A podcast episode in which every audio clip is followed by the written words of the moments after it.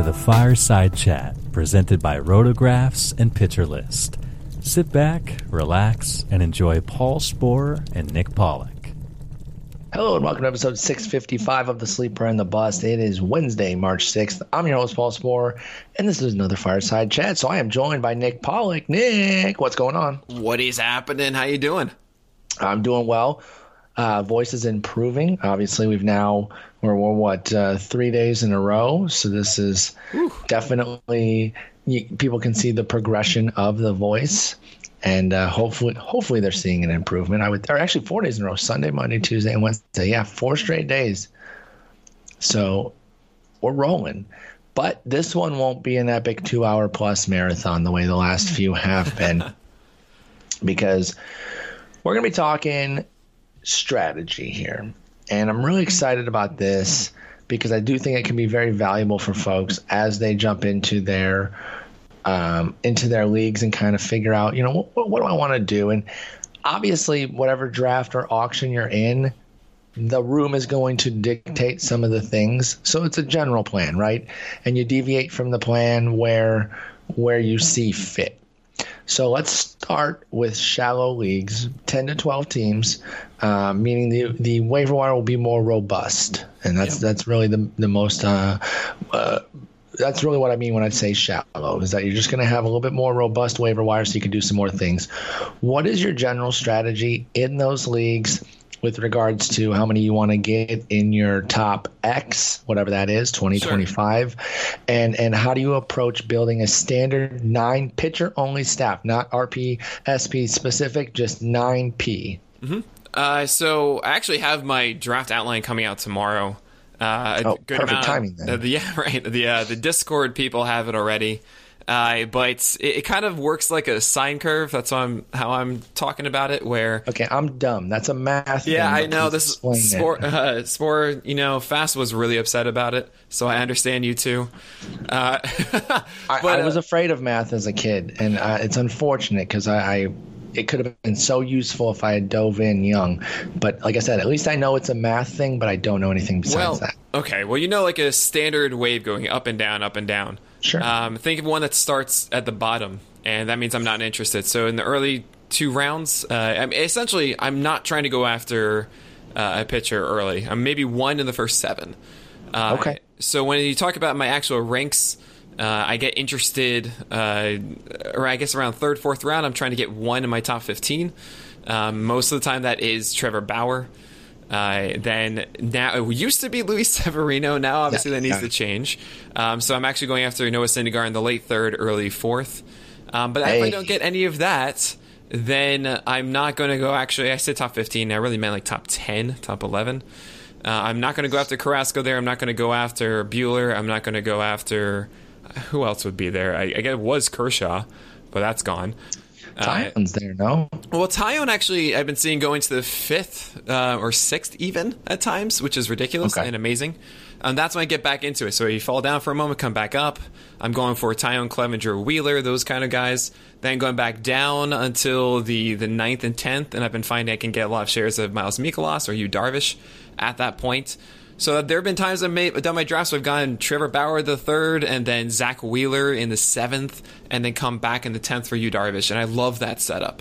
And that's a very possible one, especially in shallow leagues. Uh, and then you can you can have some fun with it. You can actually only leave that with two starters if you want. Uh, and then you can have fun around rounds 13, 14. There are players like, uh, let's see, Nick Pivetta has been around. Ross Stripling now I'm in on because of the Kershaw injury. Uh, you can even go after J.A. Happ if you want to get a little bit more stability. And then you can come back for so much depth later on. Michael Fulmer, Derek Holland, Collin McHugh, Matt Strahm, who's looking like he's going to get that opportunity. Uh, Good. Uh, Jesus Luzardo, I would even go after if you want to stash. I don't know if you necessarily need to in a shallower league. Um, but if you're thinking that you you can do that, it's not the worst idea because that bench spot isn't as valuable when you have so many starters that are of high quality in a shallower league already. I mean, the main emphasis for me is just get your bats early. It's harder to get to a point that you feel like you can actually swap middle of the line or middle of the road outfielders or or hitters later in the year. You're going to have two great ones and you can only start one and that's annoying. So I want to make sure I have as many top level uh, hitters as I can, which is why I'm emphasizing waiting on pitching uh, in those 12 and uh, 10 teamers. Okay, and we know you like to play the wire, of course, too, and that that plays a big part of your strategy. Is that you're going to feel good about dipping into the waiver wire, churning some of those last few spots.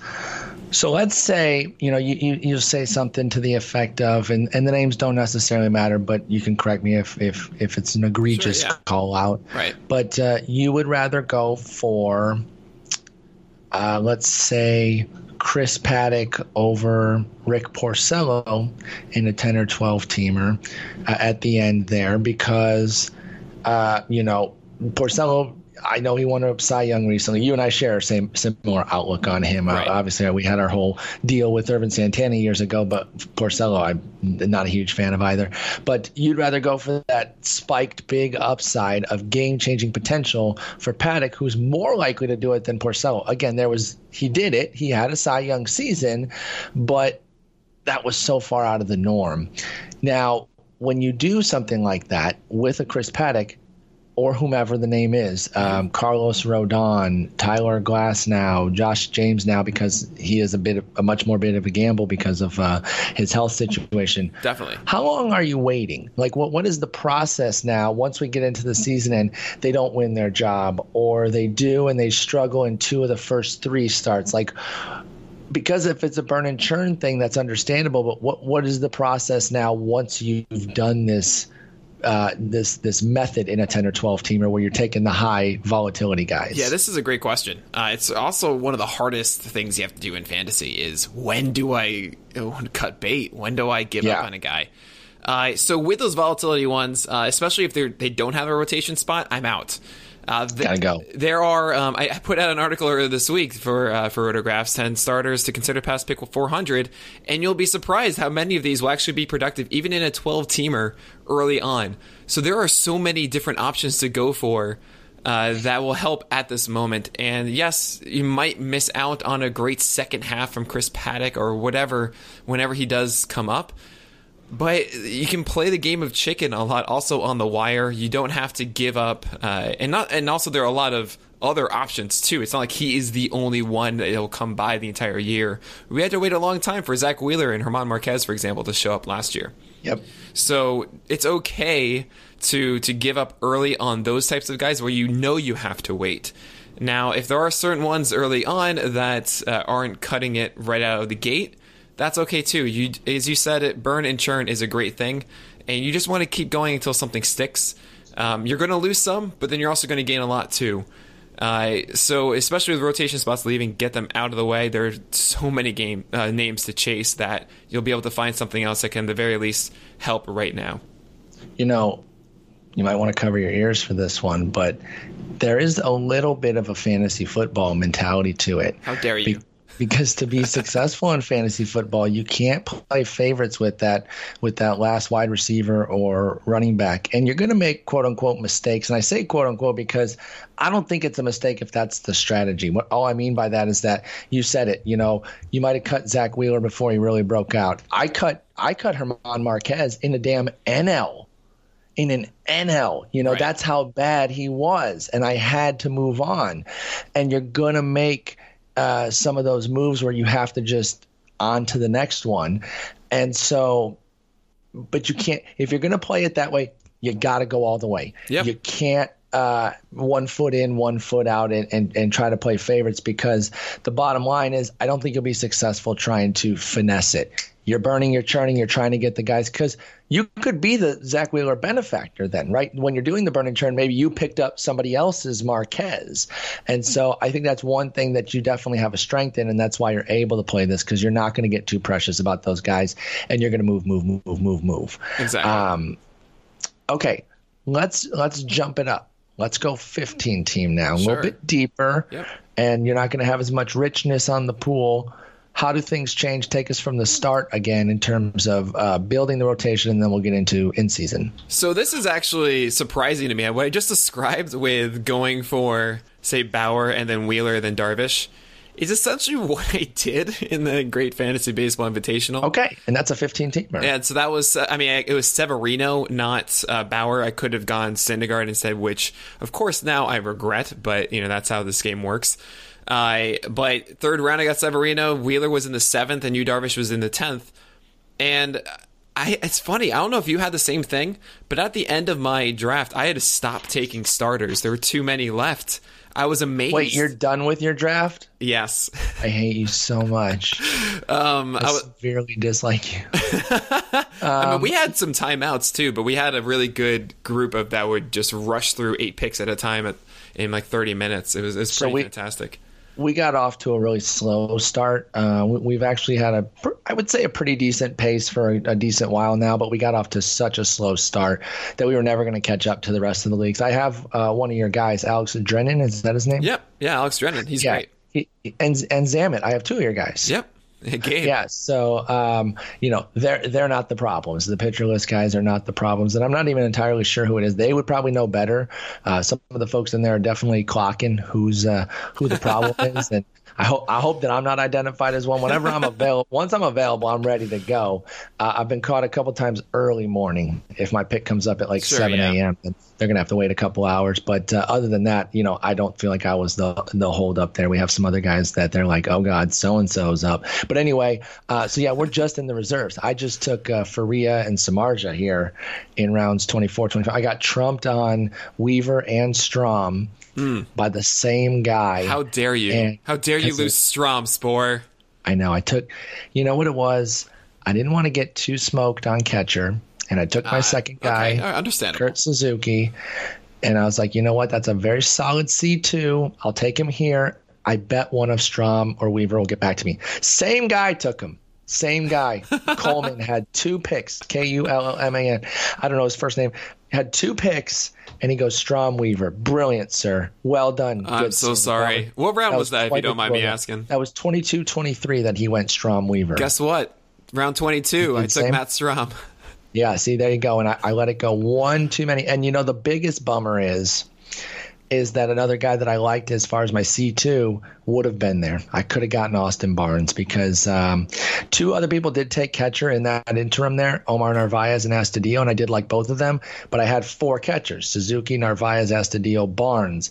I should have just pushed it, taken Strahm, and gotten one of them. But either way, it's all right. I'll we, get my Strahm shares. We all have our regrets with them. I definitely messed up a little bit when it comes to my corner infield spots in middle infield and my fifth outfielder. I think. I think I I I, I overestimated how many starters would what actually be, be, Yeah, later on, I thought I would have to. I, I, I turned on the Jets for getting them. Turn on the Jets. Yeah, that so, sounds like a depressed uh, guy in Long Island. Sorry. So you. So you were mentioning that you you had to slow it down with taking starters yes. uh, for your reserve there because there were so many you liked. Who are some of the guys that maybe are still out there that that you would have liked yeah, to get needed, in a 15 team. Believe it or not, Nick Kingham is still available in this league. Oh, that's your boy. Just well, I, I, know. I, it was surprising that I, I just didn't go after Kingham. I, I am a little worried about Kingham uh, at the moment. For he doesn't look like his fastball is improving as much as I want it to be at this point, uh, which made me turn away and say, okay, you know what? I'll go after Justus Sheffield and, and Jeff Samardzija instead, and even Domingo German. Now that the Severino news came out, that was my last pick yep. in the thirtieth round. Uh, and if he does, if he does impress me with that heater in that first start, which I imagine Kingham will still be there.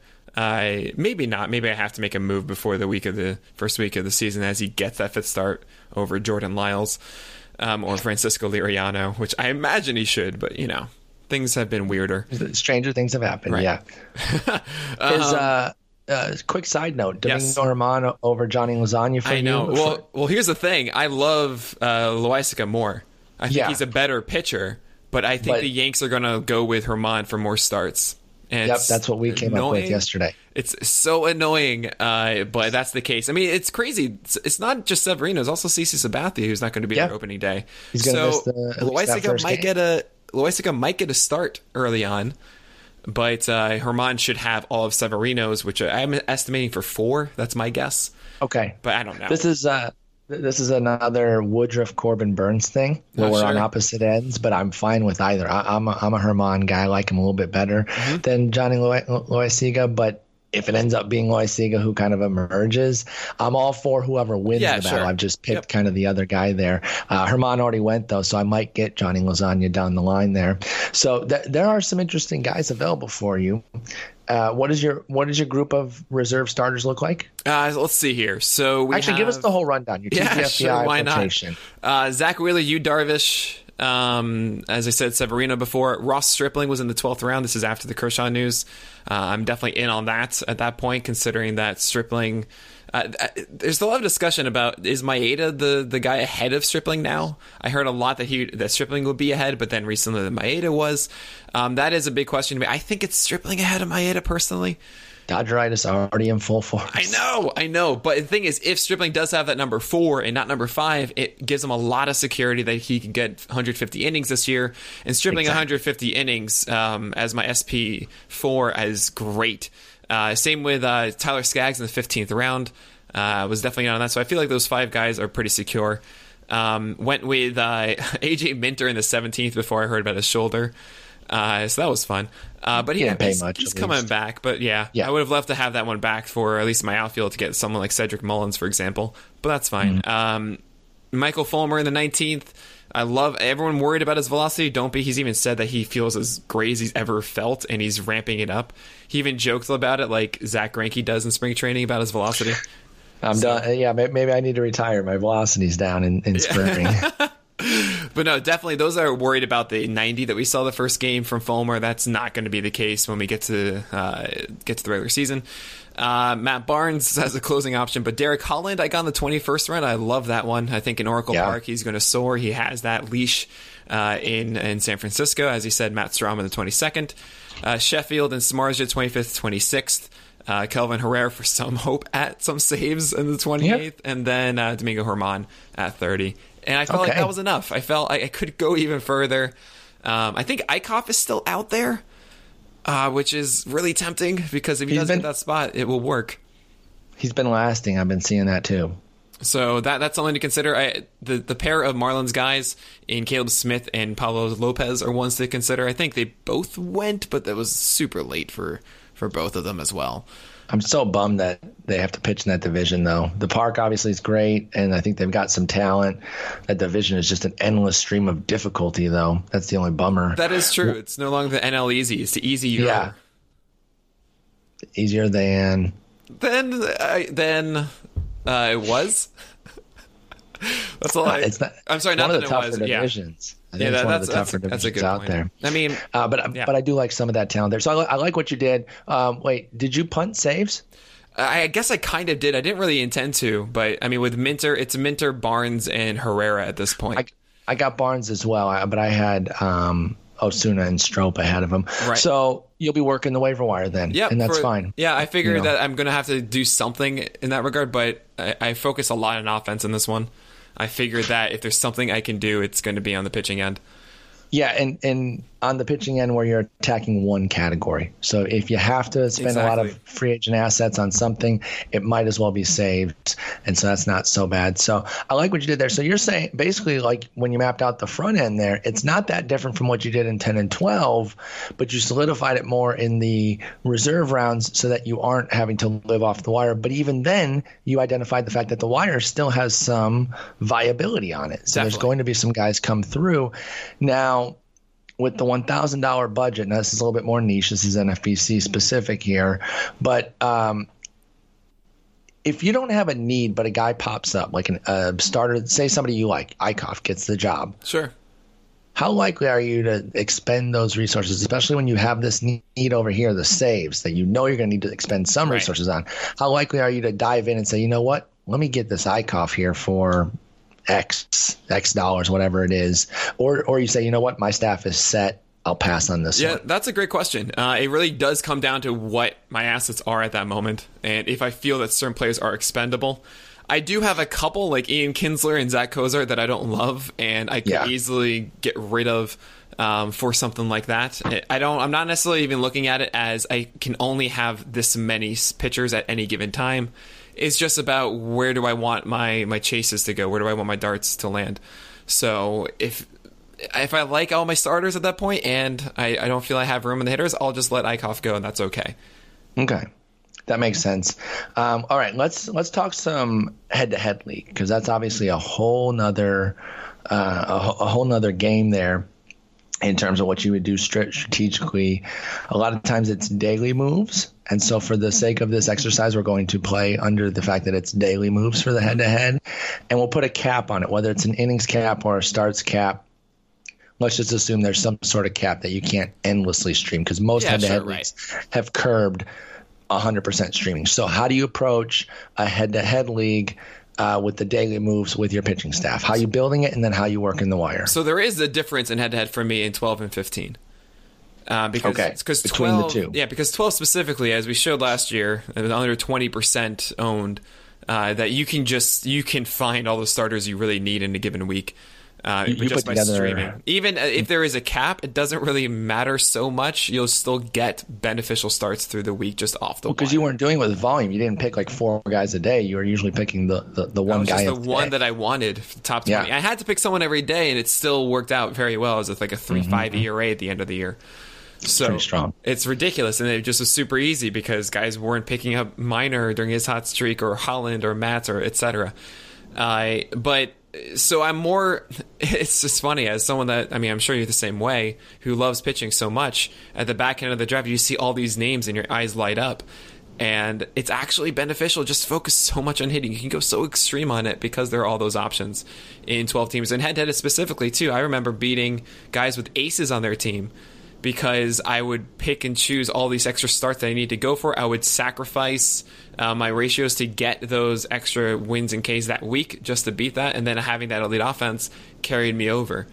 Uh, so it's a little bit different, I think, in 12 teams. In 15, you have to spread it out a bit more. I think you can yep. quickly, uh, if you you can't really punt outright much, uh, just because you need to you need to be competitive everything because you're not going to have such an a, a elite uh, force on one side or another that's going to carry everything. It's just so much harder to do that. So you have to put your hands in all pots in some way. Okay, so you're spreading you're spreading things out more in 15 teams yes. as opposed to getting some front end talent. Right. It's uh, okay. I mean, it's essentially that even if you try to go the front end talent, it's just harder to do anyway. Yeah. So that means you it's have that. to spread out a little bit more especially because pitching often gets pushed up in, in a 15 in a head-to-head league anyway because they know the value of it whether it's points uh, or roto categories whatever the case may be. Pitching's often seen especially in points but but in head-to-head it's often seen uh, as more valuable. Right. so that's a big deal. Um, any other general points that you have strategy wise that that are tips that you like to remember as you're kind of going through a season? Because I think you've highlighted some great stuff. Is there anything that I didn't cover that you wanted to make sure is out there? No, that's that's a really good point. Um, I, I guess I'll just hammer in the idea that it's so much easier to tell that a pitcher is is better to pick up than a hitter. Yes. Uh, it's so hard with hitters. And that's why it's for me it's just so important to get that lineup that you trust and you're not debating between two above average, the guys that quote unquote shouldn't be on the wire, but you have two of them and you really only have a spot for one. And that's the worst feeling as an owner is having one of those guys start and one on the bench and you just don't know what to do on a given day. So frustrating. And it's a lot easier to have those assessments with starting pitchers than it is with hitters. So I try and avoid it as much as possible by getting as many elite bats as I can. All right. Well, I, I, like that. I think this is very useful, and, and pairing it with your uh, with your draft guide that's going to come out, I think will be very useful as well. And so, you know, we're in the throes of it. You just finished TGFBI. Labor happened. Uh, Tout Wars is coming yeah, up. We are so in the mix right now. How many leagues do you play? Uh, I'm going to play about seven this year. Okay. I know I'm a summer so, child compared to you. No, no, no. That's the perfectly fine number. I, I am no longer Mister Twenty or anything like that. I, have pared down, right?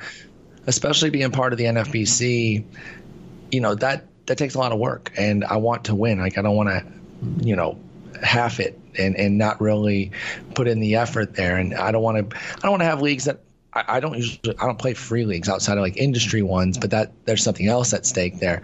So if I'm putting money in, I'm not trying to just be like, uh, you know, coasting along and thinking that I'm going to just win it. Uh, you know, no one else is trying. I can just put in 10 minutes a day. No, I right. want to be full force here and care about my leagues. And so I really have pared down. It's still a substantial number. I think we're still over double digits, maybe 11 or so, but it's not what it used to be, which was legitimately like 20.